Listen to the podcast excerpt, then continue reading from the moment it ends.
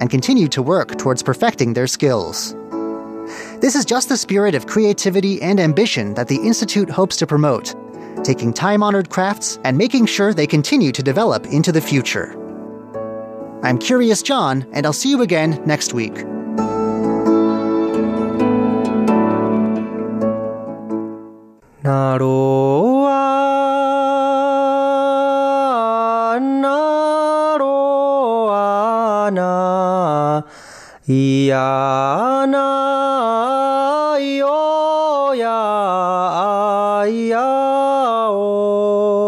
Idini oh, kemai baiwana kanatar tu lengau. The sound of the Puyuma tribe on Radio Taiwan International.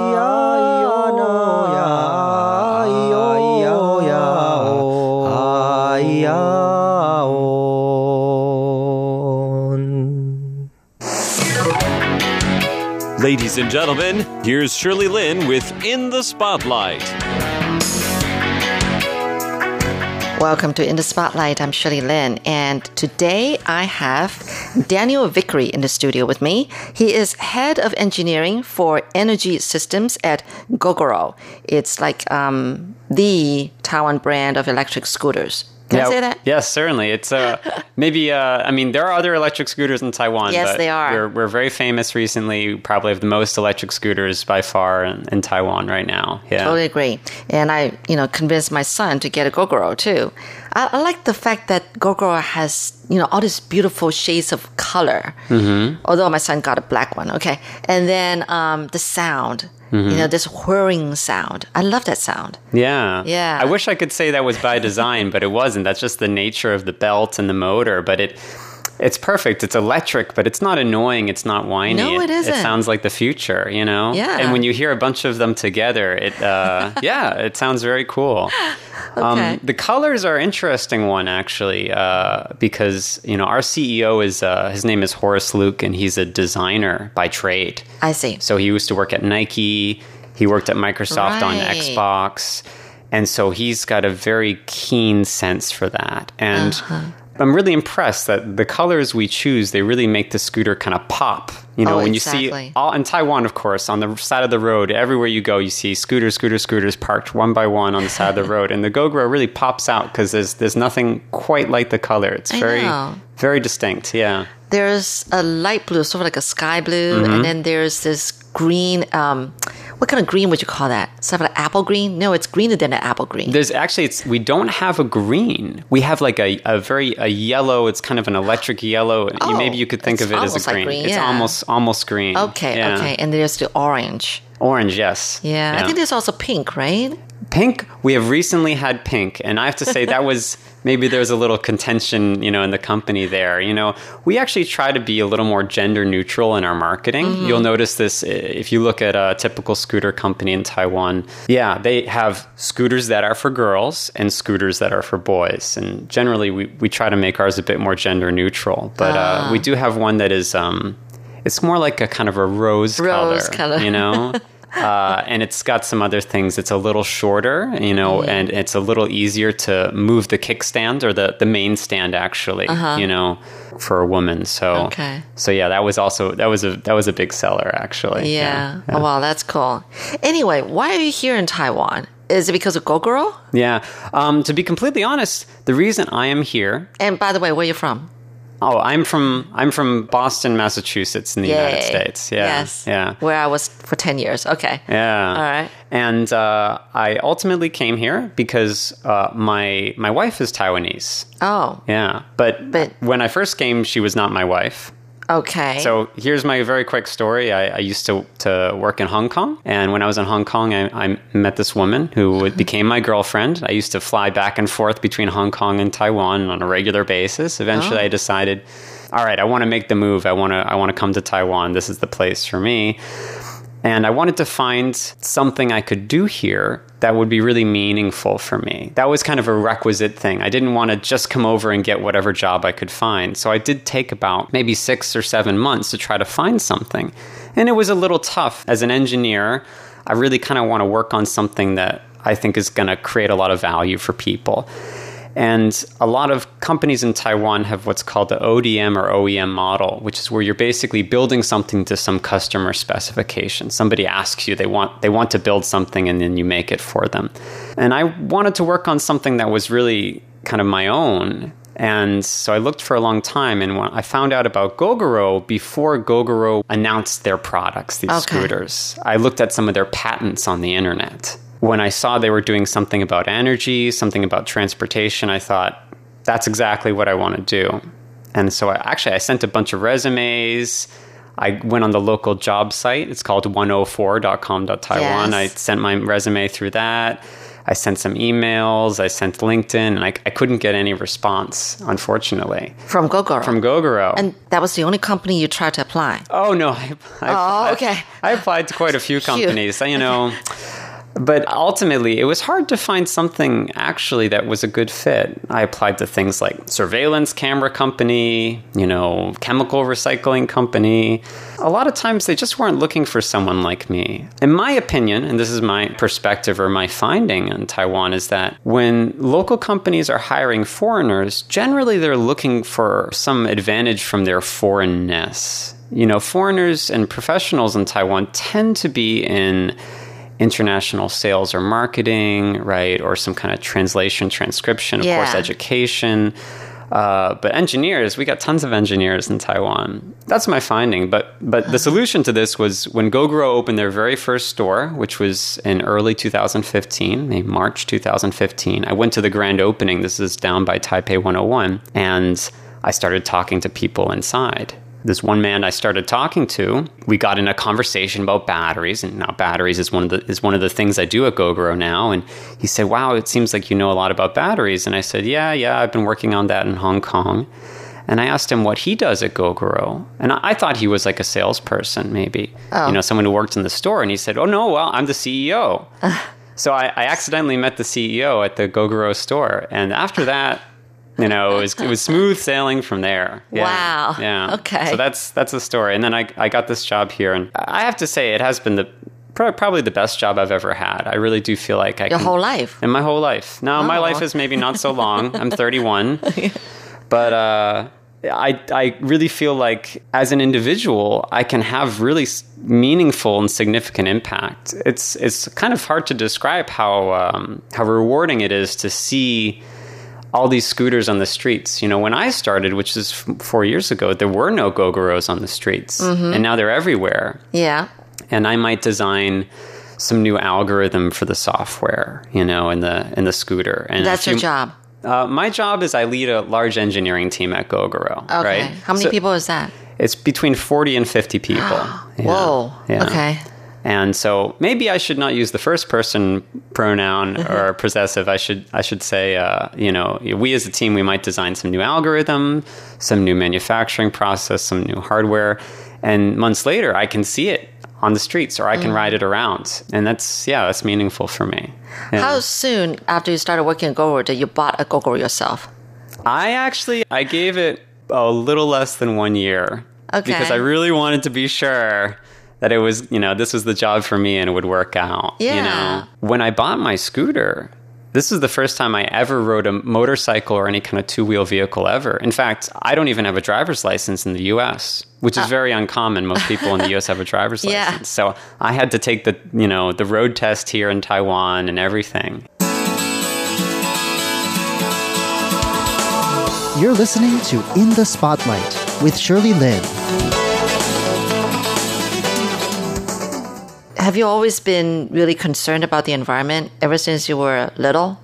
Uh, no, It I certainly can't say that. It's something that, you know, this is something that evolves over time. And when I spent time working in Hong Kong, of course, what I did is I helped companies build stuff in China, South China, you know, Guangzhou and, and, and the Guangdong kind of Pearl River Delta manufacturing region. And I have to say, I saw so many factories churning out very cheap very fast kinds of throwaway products, you know, a lot of kind of crap to be honest, you know. And that's not necessarily knock on the factories themselves, but it's just this kind of this whole industry of you know uh, products that we buy and we throw away. And as someone who's an engineer, and particularly I'm an electrical engineer by training, I make hardware, I make physical things. I wanted to be really careful about making things that are going to really make a make a meaningful impact on someone's life. I don't want to make something that's going to be a, a mild entertainment and then be thrown away. You know, I want to make something that's going to last for 10 or 20 years.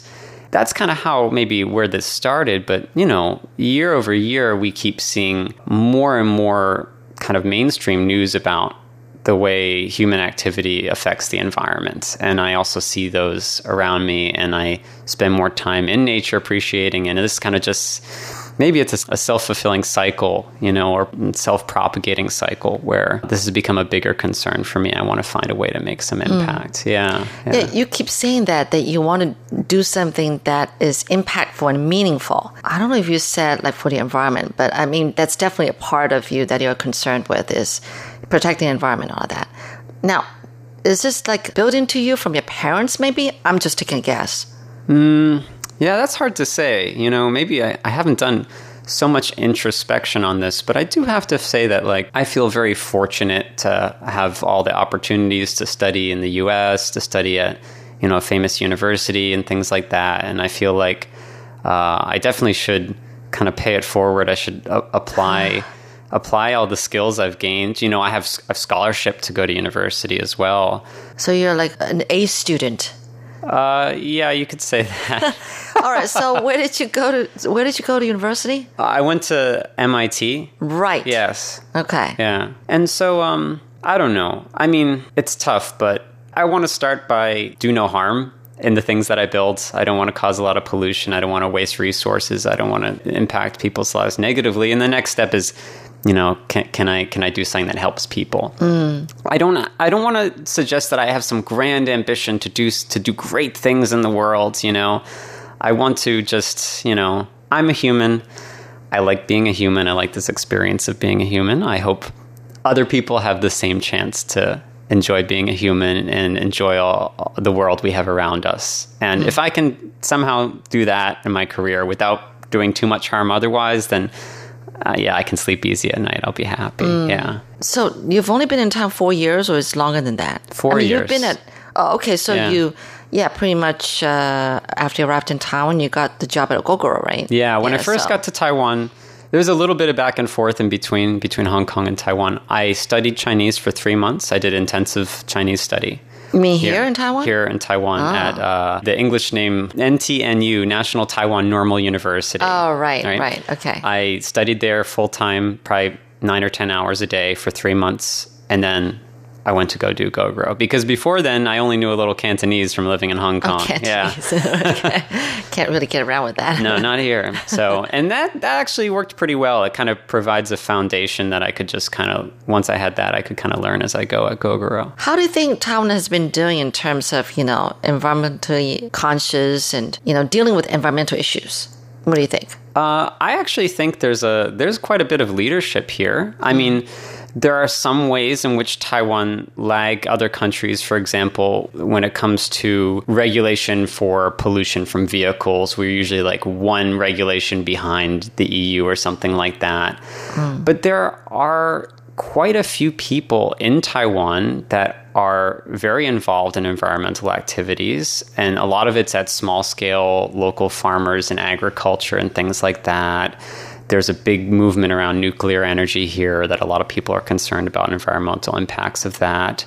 And the government is, uh, you know, uh, has been very active in promoting things like electric vehicles and and kind of new energy technologies and stuff like that. So I think I, I appreciate that, and uh, I also appreciate that in Taiwan there are a lot of spaces for public good in terms of environmental areas that are preserved. Mm, various yeah. national parks, mm-hmm. or even spaces around the city that are preserved for, for environmental conservation. Yeah, or like for, parks and stuff. Yeah, yeah, yeah. Oh, yeah, that's changed a lot in the last 28 years I've been back. Well, I was yeah. thinking about that. You told me you've been back for 28 years. I thought, wow, you know, you must have seen plenty of change here in that oh, time. yes, yeah. I mean, I'm coming from Hong Kong and China where you know Hong Kong there's basically no space, and Hong Kong does does actually have quite a lot of space for reserves, but Oh, okay. I don't think that en- environment is on the top of their policy list, Hmm. You know, and in China, this is something they've been grappling with after decades of really fast paced growth. So Yeah. that's kind of a reference point. Yeah, Taiwan Taiwan has been been very refreshing. I meet a lot of people in the local community that are heavily involved in these various efforts, and in fact, that's how I get connected to your show. Yeah, yeah. Next week, we're going to continue talking to Daniel Vickery about Taiwan's environmental efforts within the country and how he sees them from his point of view as an electrical engineer. For In the Spotlight, I'm Shirley Lin.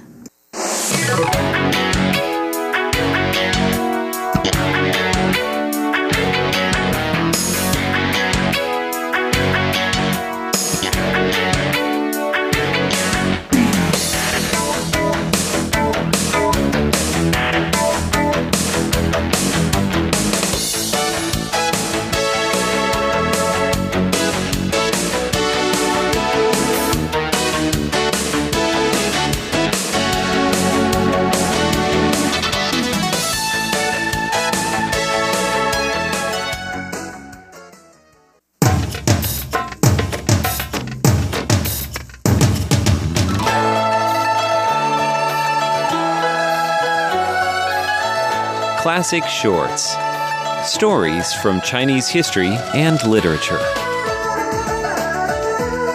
Hello and welcome to Classic Shorts. I'm Natalie So. Today, let me bring you some of the famous poems of one of the most well known poets from the Tang Dynasty, Li Bai. Li wrote over a thousand poems, and many of them have become models for celebrating friendship, appreciating nature, solitude, and the joys of drinking wine. His works are included in Chinese textbooks today. Today we look at his sentiments about friendship. This one's called Down Zhongnan Mountain to the Kind Pillow and Bowl of Husi. Down the blue mountain in the evening, moonlight was my homeward escort. Looking back, I saw my path lie in levels of deep shadow. I was passing the farmhouse of a friend when his children called from a gate of thorn and led me twining through jade bamboos, where green vines caught and held my clothes, and I was glad of a chance to rest and glad of a chance to drink with my friend. We sang to the tune of the wind in the pines, and we finished our songs as the stars went down. When I, being drunk, and my friend more than happy, between us we forgot the world. And here are a few poems, poignant poems, on bidding farewell to a friend. This is called Bidding a Friend Farewell at Jingmen Ferry. Sailing far off from Jingmen Ferry, soon you will be with people in the south, where the mountains end and the plains begin, and the river winds through wilderness. The moon is lifted like a mirror, sea clouds gleam like palaces, and the water has brought you a touch of home to draw your boat 300 miles. This poem is titled A Farewell to a Friend. With a blue line of mountains north of the wall, and east of the city, a white curve of water. Here you must leave me and drift away. Like a loosened water plant hundreds of miles, I shall think of you in a floating cloud. So in the sunset, think of me. We wave our hands to say goodbye, and my horse is neighing again and again. This is a farewell to Meng Haoran on his way to Yangzhou. You have left me behind, old friend, at the Yellow Crane Terrace. On your visit to Yangzhou, in the misty month of flowers, your sail, a single shadow, becomes one with the blue sky. Till now, I see only the river on its way to heaven. And here's another one called Parting at a Wine Shop in Nanjing. A wind bringing willow cotton sweetens the shop, and a girl from Wu pouring wine urges me to share it. With my comrades of the city who are here to see me off, and as each of them drains his cup, I say to him in parting, Oh, go and ask this river running to the east if it can travel farther than a friend's love. And then there was a night where the moon became his friend. This is called Three, with the moon and his shadow. With a jar of wine, I sit by the flowering trees. I drink alone, and where are my friends? Ah, the moon above looks down on me. I call and lift my cup to his brightness. And see, there goes my shadow before me. Oh, we're a party of three, I say.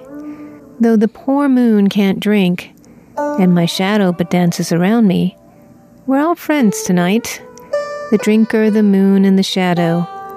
Let our revelry be meet for the springtime.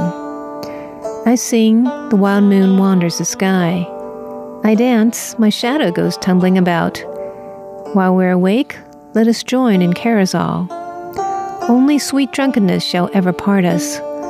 Let us pledge a friendship no mortals know, and often hail each other at evening, far across the vast and vaporous space. Li Bai was a very popular personality of the time among both the aristocrats and the common people. Another poet, He Zhizhang, gave him the nickname the Immortal, exiled from heaven. Emperor Xuanzong also was very fond of him and even held a big banquet in his honor once. It is said that it was said that the emperor even personally seasoned his soup for him to show his favor. I'll bring you more from Li Bai, the famous Tang Dynasty poet, in the weeks to come. Thanks for tuning in to Classic Shorts. I'm Natalie So.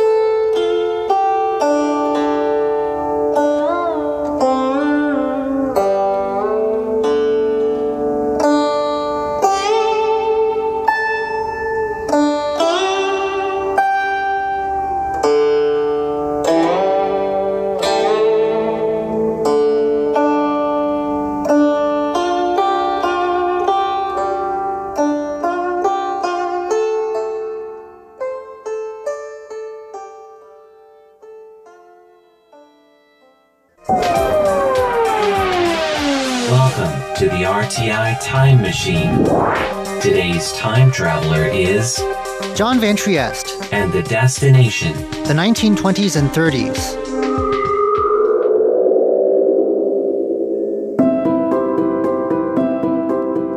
During the 1920s, Taiwan's intellectuals banded together to bring new culture, new knowledge, and new art to Taiwan in an effort to improve its society. Taiwan at this point was a Japanese colony and many intellectuals cherished hope for political goals like Taiwanese home rule. But they also set themselves to work trying to bring Taiwan into a new cultural era. This was the Taiwanese New Culture Movement. Across Taiwan, these educated people organized lectures designed to spread knowledge in an era when access to information was limited. They wrote new literature, staged new plays, and even founded a newspaper to spread their ideas across Taiwan. This new culture movement is the focus of a new museum that's opened in Taipei this month, the Taiwan New Cultural Movement Memorial Hall. Last week, museum director Xu Meihui set the scene for us, introducing the goals of the movement and the cast of characters behind it. This week, she's back with us to tell us how people reacted to the movement and how much of a success it turned out to be. First, though, a look at the place where the movement began the old Taipei district of Dadaocheng, where today's museum is located. Why was this place so important to the movement? 因为在呃最早的时候，在清朝末年的时候啊，在 Ms. Xu says that from the second half of the 19th century, when foreign merchants began to set up shop there, the area was one place in Taiwan where foreign ideas could be found. It also helped that the area attracted the educated, or those with intellectual leanings. One of the movement's key figures, the doctor Jiang Weishui, had his hospital there, for instance. This was fertile ground for new ideas to seep into Taiwan, and for Taiwanese thinkers to diffuse them further. That intellectuals in Dadaocheng would take up ideas from the outside was one thing. But how would Taiwan's ordinary people react to being talked to about this new culture? Was the Taiwan outside of certain circles ready for these ideas? 那个时候听起来哦，非常的受欢迎哎，就是说他们所到之处啊。Ms. Xu says the public seemed to lap it all up eagerly. Everyday people wanted knowledge and learning, and there didn't seem to be enough to go around. She says the culture movement's events across Taiwan were often packed. And there's clear evidence, too, for how popular the leaders of the movement became. 就是说他的葬礼，那个时候其实是出动日本总督府很多的兵力来维持。The doctor Jiang Weishui died at a relatively young age, and footage exists of his public funeral. The roads were clogged with mourners from all walks of life and the colonial authorities dispatched forces to keep order, fearing that public grief would morph into public anger at the government. This brings us to our next question How did the Japanese colonial authorities react to the movement? 因为当然嘛，你身为一个殖民地政府，一定是很怕被反动的。 Of course, Ms. Xu says, there were worries about resistance and pushback to colonization. The authorities were guarded and kept an eye on proceedings, lest things get out of hand. Police were stationed outside the movement's lectures to monitor what was said and ensure no political goals were brought up. Still, into the 1930s, official interference with the movement didn't go beyond censorship of the movement's newspaper, which did sometimes come out with large chunks of it left blank, a sign that some article had offended official sensibilities. 只要看到警察来巡逻的时候，马上就有通知里面的演员，然后他们马上就换上日本服 As the 1930s wore on, though, and war came to East Asia, pressure to assimilate Taiwan's people to Japanese culture grew, and that pressure reached the culture movement too. For instance, one new policy banned performances of Taiwanese plays, making a big part of what the movement did illegal. The movement didn't stop staging new plays, of course, but its adherents had to be careful. A lookout would be posted during performances to inform the players if a police patrol was coming by. If they got the message in time, the actors would then make quick costume changes into Japanese clothing and pretend to put on an approved Japanese play for the benefit of the police inspectors. 大概就是太平洋战争爆发，开始进入战争时 Under this pressure, the movement couldn't last forever. And Ms. Xu says once the Pacific War had begun, it was finally suppressed. Even without suppression, it's not clear that the movement could have lasted. By this point, the movement had already become fragmented.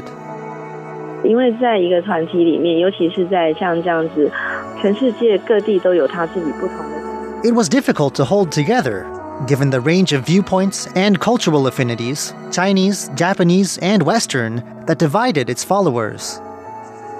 Ms. Xu says that from historical records, there's no sign the divisions led to factional infighting, but groups like the Taiwanese Cultural Association, the very force that had set the movement in motion, did end up splitting apart. After these splits and its final suppression, the movement never reemerged. So was it a failure then? 我觉得是成功的一页，就是说在啊、呃、这个 Ms. Xu doesn't think so. As far as its founders' goals of spreading knowledge, and as they saw it improving society went, she says it was an overall success. She says the only problem was that it didn't continue through the war, or thereafter once Japanese rule ended. Certainly, the memory of the cultural movement lingered on long after the movement itself. People are still thinking about it today.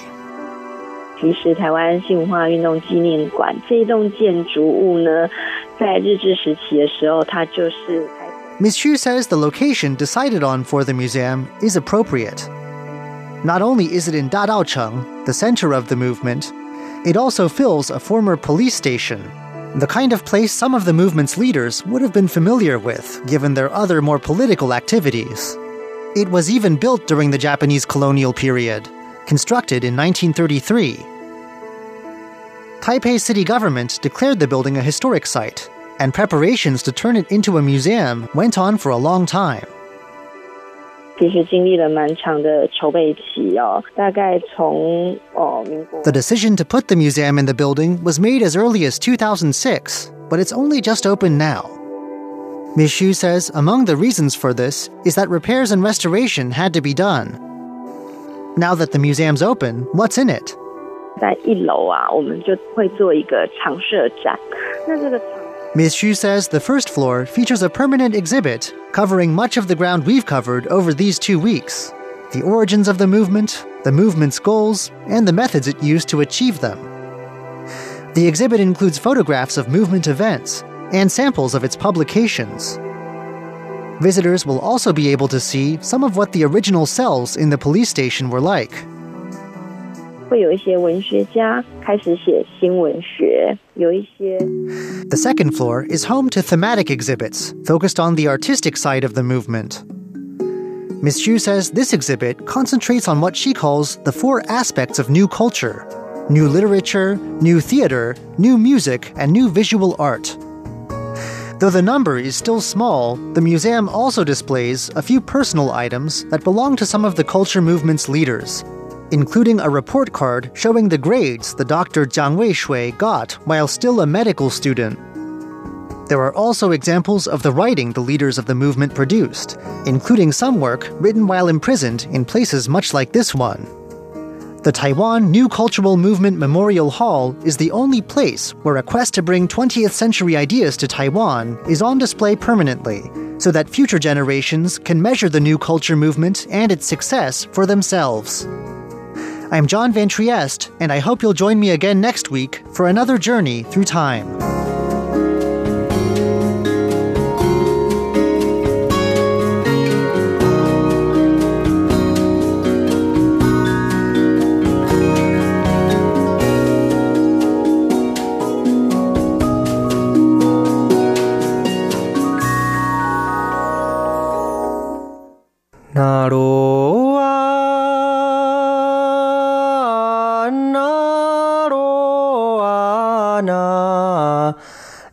Ia, na, oh, ya, ia, o. Idini kumai baiwan na kanatar tu lengau. The sound of the Puyuma tribe on Radio Taiwan International.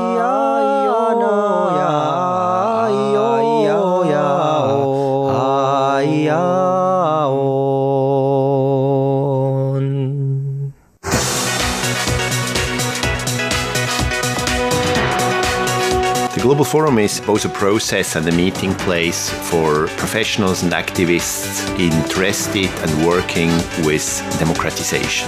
That means with the infrastructure, basic knowledge, with the practical implementation of democracy. And this has been existing since 10 years. Hello and welcome to this week's Online brought to you by Radio Taiwan International. I'm Carlson Wong. The Global Forum on Modern Direct Democracy was launched in 2008 to help the public to better understand the development in democracy. The forum, the first conference on citizens' democratic rights worldwide, has taken place eight times since its inception in 2008 in eight different countries on five continents.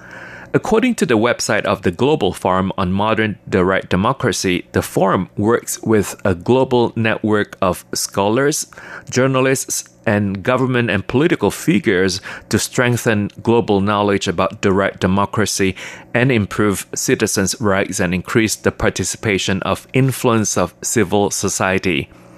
The forum is coordinated by an international consortium under The leadership of the Swiss Democracy Foundation and the conference is jointly chaired by the two founders of the forum, the California journalist Joe Matthews and the Swedish Swiss journalist Bruno Kaufmann. The Global Forum is always co organized by a local organizing committee in the host city. And this year, the host city is Taichung City in central Taiwan. Taiwan is a young democracy, and direct democracy has taken steps forward, while many other democracies in the world are experiencing a slowing down and stagnation of democracy. Taiwan's new referendum at, for example, less than three years old, has become a global model for initiatives and referendum. In 2018, voters of Taiwan were able to cast their ballots on 10 referendum questions. Bruno Kaufmann, co president of Global Forum on Direct Democracy, said the other countries can learn from Taiwan's experience revising the referendum law. Taiwan's original Referendum Act was passed in 2003 making it difficult for the people to vote because of the high threshold. At that time, you needed the signatures of at least 0.5% of the electorate and for the referendum to pass, you needed more than 50% of the electorate. In 2017, the Referendum Act was revised and the threshold was lowered to securing 0.01% signatures of the electorate to propose a referendum and 1.5% of the electorate to put a referendum for the people. And our guest today is Mr. Bruno Kaufmann, co president of Global Forum on Direct Democracy, who is also a political scientist and the author of various publications on direct democracy. As a Swedish Swiss democracy reporter, he has traveled across five continents to meet with local activists, journalists, academics, and officials in 100 cities of more than 20 countries. He has also visited Taiwan a few times and our interview today was conducted by Ms. Karina Rother of RTI's German service. Bruno, you're the co founder of the Global Forum on Modern Direct Democracy. You're their co president, and you're bringing the Global Forum this year to Taiwan. Um, it's going to take place in Taichung and from the 2nd to the 5th of October. First of all, what is the Global Forum? The Global Forum is uh, both a process and a meeting place for, uh, you can say, professionals and activists interested and working with democratization. That means with the infrastructure, with the uh, basic knowledge, with the practical implementation of democracy. And this has been existing since 10 years. We had forums all over the world since then, and it has been growing and growing. And now, normally, about four to 800 people from around the world are meeting once a year in a very interesting place. You said four to 800 people meet in a very interesting place. This time, this place is, is Taiwan. What brought the Global Forum to Taiwan?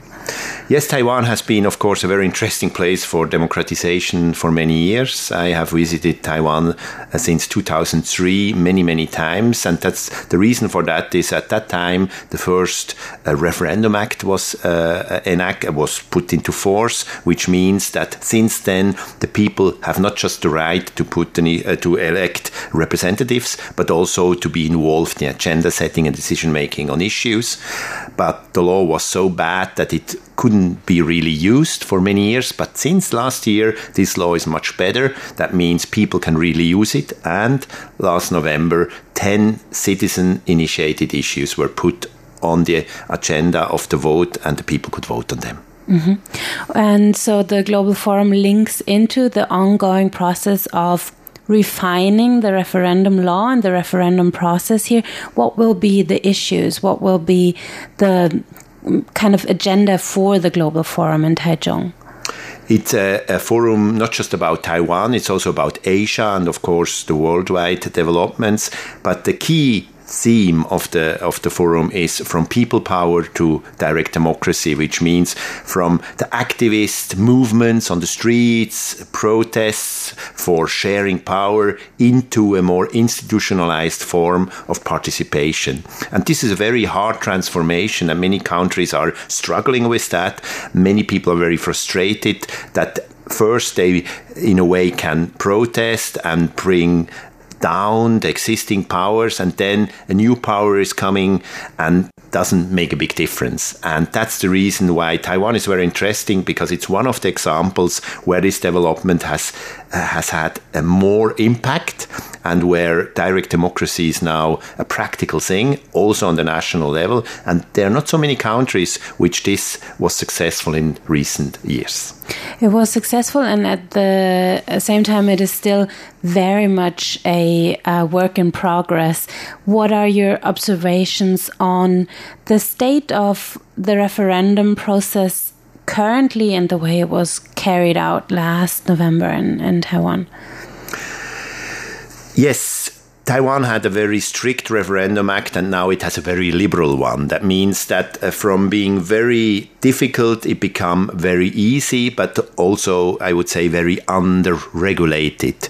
Uh, which produced a lot of, of, of initiatives which uh, came up very late in the time process. So, just a few weeks before the voting day, all issues were not yet clear, and the preparation for the discussion and the information was very late. That means the key of democracy, the dialogue, the, con- the conversations, the debates hadn't any real time to flourish. And that created, I would say, a lot of frustrated voters and people because they couldn't really see the benefit of it. They could just see that there were people having a clear opinion about very controversial issues, could put their issue on the agenda and then voting on it in a not very easy way. People had to wait for hours. It was it wasn't a good process. So in that way, many people are now a little bit in a negative mood and they think direct democracy doesn't work. But that's, of course, part of the learning process. And if you never practice, you cannot learn.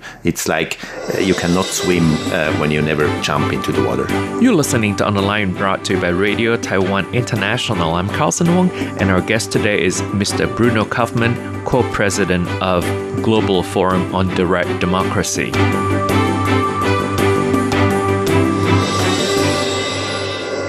And the Global Forum will be one of these um, occasions where people can jump in the water and actively think about how they want to shape direct democracy in Taiwan. Um, who will be participating in the Global Forum and how will these three days go down in Taichung? We will see, of course, um, many uh, people who are really working as professionals with these issues. We will see uh, city mayors, we will see uh, journalists like us, we will see uh, scholars uh, observing it, but also we will see many activists who are really using the process here in Taiwan, but also abroad in other countries, who have the experience of gathering signatures on the streets, who are struggling with the authorities about the registration. So there will be many of these kind of practical things. And of course, today also it's an issue of how to use modern technology in democracy. And there are many people around the world who try to use the internet or the, the smartphones for democracy much more efficient, while on the other side, many people are afraid of this development because they think it could be hacked, it could be influenced by non very friendly forces. So there will be a lot of interesting debates, and I really look forward to see this forum um, contributing to democratization in Taiwan, but also in Asia and worldwide you're planning one uh, particular event or initiative that's going to take place parallel to the forum, which is the Taiwan Democracy Train. Is that correct? Yes, that will be we have always at the forums the forums is like a two three days uh, conference really a conference where you meet where you sit where you talk. But also around the forum we always try to make study tours briefing tours exchanges with the local population. So this year we're really happy that we could organize together with the, the local partners uh, the taiwan democracy train which will be a special train from taipei in the north to kaohsiung in the south stopping in many places and in, finally uh, arrive in Taichung for the forum. So that will be a great opportunity to travel together through the country, but also to stop on different stations, to meet local people, to discuss. So I'm very happy, and uh, it's of course a very attractive invitation to come to Taiwan, not just to sit in a conference, but to travel the Taiwan democracy train. And one last question. Uh, what is your personal hope where the process um, around direct democracy in Taiwan will take us to? Because you've been very involved, you've been an observer of this development for many years, and you've already pointed out some of the issues that uh, made the experience of the referendum last year not positive for everyone in Taiwan. What are your personal hopes for the future of the referendum process in Taiwan? I hope, of course, that uh, the people here in charge of all these uh, procedures and the uh, citizens themselves, they they can uh, uh, gain from from others' knowledge. They can listen to what others are telling them about their experience and their, uh, yeah, you can say lessons learned during many many years. Because we don't have to reinvent the wheel all the time from scratch. We we can learn from each other and many of the challenges, the practical challenges, are very similar. I mean, just one example uh, uh, which contributed to the improvement of the Taiwan Referendum Act was that in the beginning, uh, every referendum uh, required to have at least 50% of the people turning out to make it valid. That created, of course, the invitation to those against the proposal to not just uh, say no, but not participating. So you would give the award to those who are not participating. And this is a very bad experience, and we see that in other countries in Europe and the world, it doesn't work. So it's a clear recommendation not to have it. And now in Taiwan, this was changed. Now it's a much lower threshold, and this is already an improvement. And we see many of these things. Now you can say it would maybe be a good idea to not have uh, referendums and elections on the same day because it's mix mash the, the, the idea of election of representatives and voting on issues. And finally, also, I think really time is an issue. Uh, uh, as the experience of last year was very clear that there was too little time to discuss the issues. Switzerland, for instance, when you make an initiative and you have a national vote on them, it will be a time four to six years. And here we had not even four to six months. So you can clearly see that there are a lot of things to learn from each other, and we, the world, can also learn from Taiwan. Then it's really possible to make the next steps. It's really not just one system which you have got by history. You can really always make next steps, and Taiwan has been a, a leader in that in, in Asia. And I hope that many other countries in this region, like Korea, Japan, Indonesia, they also come here to learn from Taiwan. And that was Mr. Bruno Kaufmann, co president of Global Forum on Direct Democracy. And the interview was conducted by Ms. Karina Rother of RTI's German service. Mr. Bruno Kaufmann said, apart from the forum, they will also organize study tours where participants will be able to tour from Taipei, northern Taiwan, to Kaohsiung, southern Taiwan. And finally, they will stop in Taichung, central Taiwan. During the tour, they will have first hand experience exchanging views with the local people. And that wraps up this week's On the Line brought to you by Radio Taiwan International. I'm Carlson Wong. Thank you for listening. I'll see you next week. And goodbye.